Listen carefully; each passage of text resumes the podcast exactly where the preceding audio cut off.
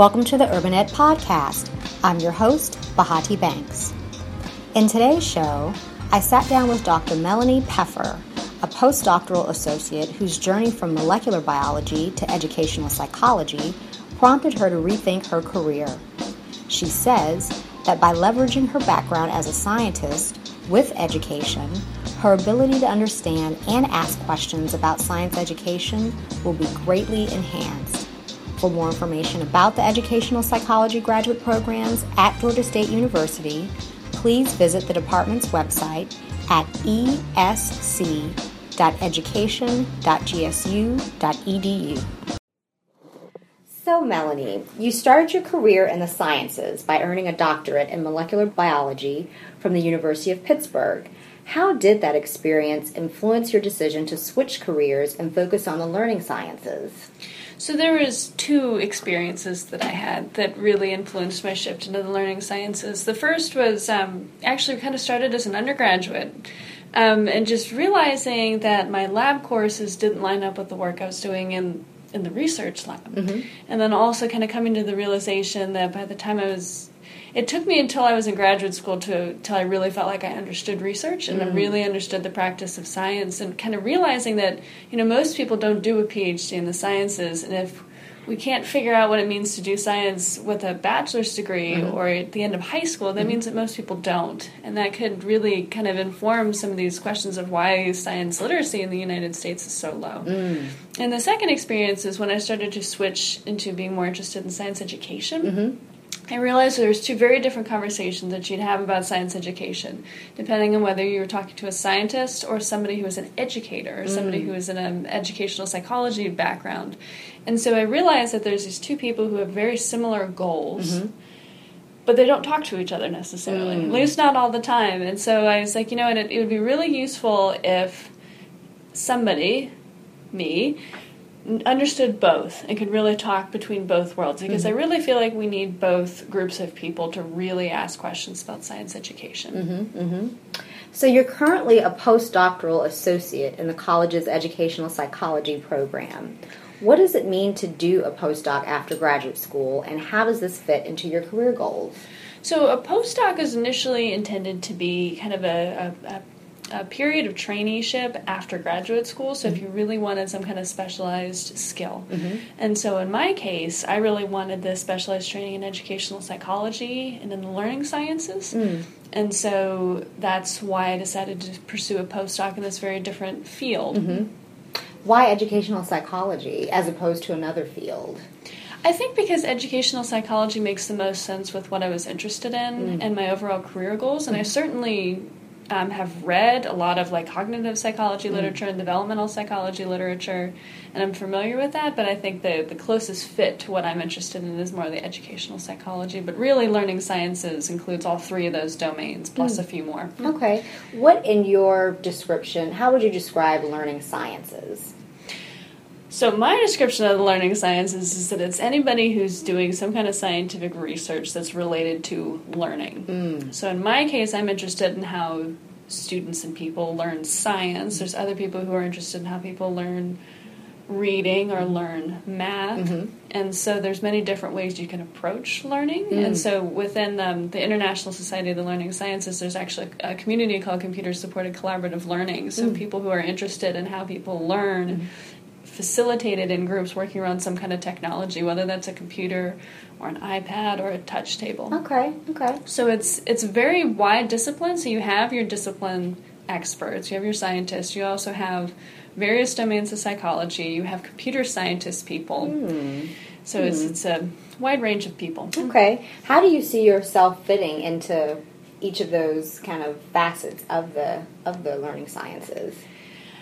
As uh, both a discipline expert and as somebody who understands also education and learning, mm-hmm. and um, it's like I said, I feel like you need both. And mm-hmm. I found that since now I've completed formal training in mm-hmm. both, I'm starting to see research problems a little bit differently. Mm. And I'm looking at, you know, the calls um, by like the National Research Council about, you know, what does science need to look like? And thinking about the next generation science standards. And I have a very different perspective on it because I understand what it means to be somebody who's in a biology lab Mm-hmm. doing biology research. And I also understand about learning and education now, Mm-hmm. too. And when you think about those things from both perspectives, you start to see research questions differently. Mm. And you start to see how we could change some of our approaches. Mm-hmm.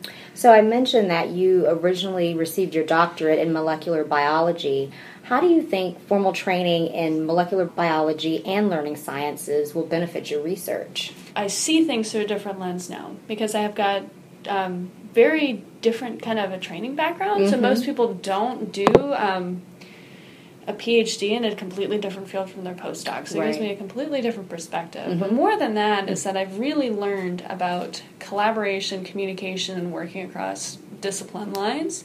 And I think that if you look at a lot of the funding proposals now, if you look at a lot of the job postings, people are really interested in this, in people who can work across interdisciplinary lines. And I think that's going to be really important moving forward with my career. hmm Okay. You recently wrote a two part article for the Science of Learning blog on pbs.org discussing authentic science inquiry in the classroom. How do you translate your work in the lab to the classroom? So there's uh, a couple different ways that I do that, and a, a recent project that we worked on with a local elementary school was with a problem-based learning unit. Um, and so one of the things we were interested in looking at was a very, very specific part of authentic science practices, and that's argumentation. And so thinking about what do we know in the literature already about how students learn to argue, and then also knowing as a scientist, what does argument mean to me? How do I use argument? Mm-hmm. And then how do I translate what I do as a scientist into a, a classroom activity? And what's interesting is that when you when you look at these shades of gray of argumentation, the students start doing different things hmm. As part of their work. So um, that's one way that I do it. The other way is just uh, again just thinking about things that we're already teaching students and are already in the standards documents, but through the lens of somebody who has done medical research. And mm. so one of the projects that I'm working on that I mm-hmm. talk about in the PBS article mm-hmm. is how do we bring authentic inquiry mm-hmm. into the classrooms because typically what students see is simple inquiry. So mm. you you put this on these cells and this happens and it's very straightforward and it's easy and then so students leave school thinking that science is very straightforward and mm. easy and that's it's not. and it's not. It's Right. not the case at all. It's- Sure. But you know, authentic inquiry is really hard to do in a classroom. You've got safety constraints, you've got time constraints, you've got um, um, pedagogical constraints. So, how do you scaffold students in authentic inquiry? And so, thinking about inquiry and science as this nonlinear process, you know, led to developing this simulation, which then, you know, we brought that into the classroom. Okay.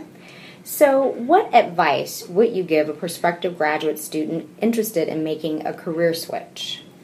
So I would say this advice is both to prospective graduate students and just graduate students in general, and maybe even everybody. Um, explore and just try it. This is the best pieces of advice I can give. Um, the nice thing about being at Georgia State University and being in Atlanta is that you have a lot of opportunities to meet people that are doing many different things. You really have the opportunity to email or call somebody and say, you know what, I'm really interested in what you're doing. Mm-hmm. Can we sit down and chat? Because mm-hmm. that's kind of how I started was just going and talking to people and doing these informational mm-hmm. interviews and saying, hey, I'm interested in what you're doing. You know, and then I eventually realized that there was this whole field that I didn't even know existed at the time that I was really interested in, and that really influenced my career shift. Okay. So I guess um, follow your gut instincts and just ask. Just try it. If you don't like it, and if you meet with somebody and find that you know maybe you were really interested in literacy, and you met somebody who does studies literacy, and you mm-hmm. found that you really weren't interested in it, then fine. You you discovered that about yourself. Thank you for listening to the Urban Ed Podcast, brought to you by Georgia State University's College of Education and Human Development. If you like today's show, please subscribe to our podcast on iTunes or you can follow us on SoundCloud. For more information about the college's graduate programs, please visit education.gsu.edu.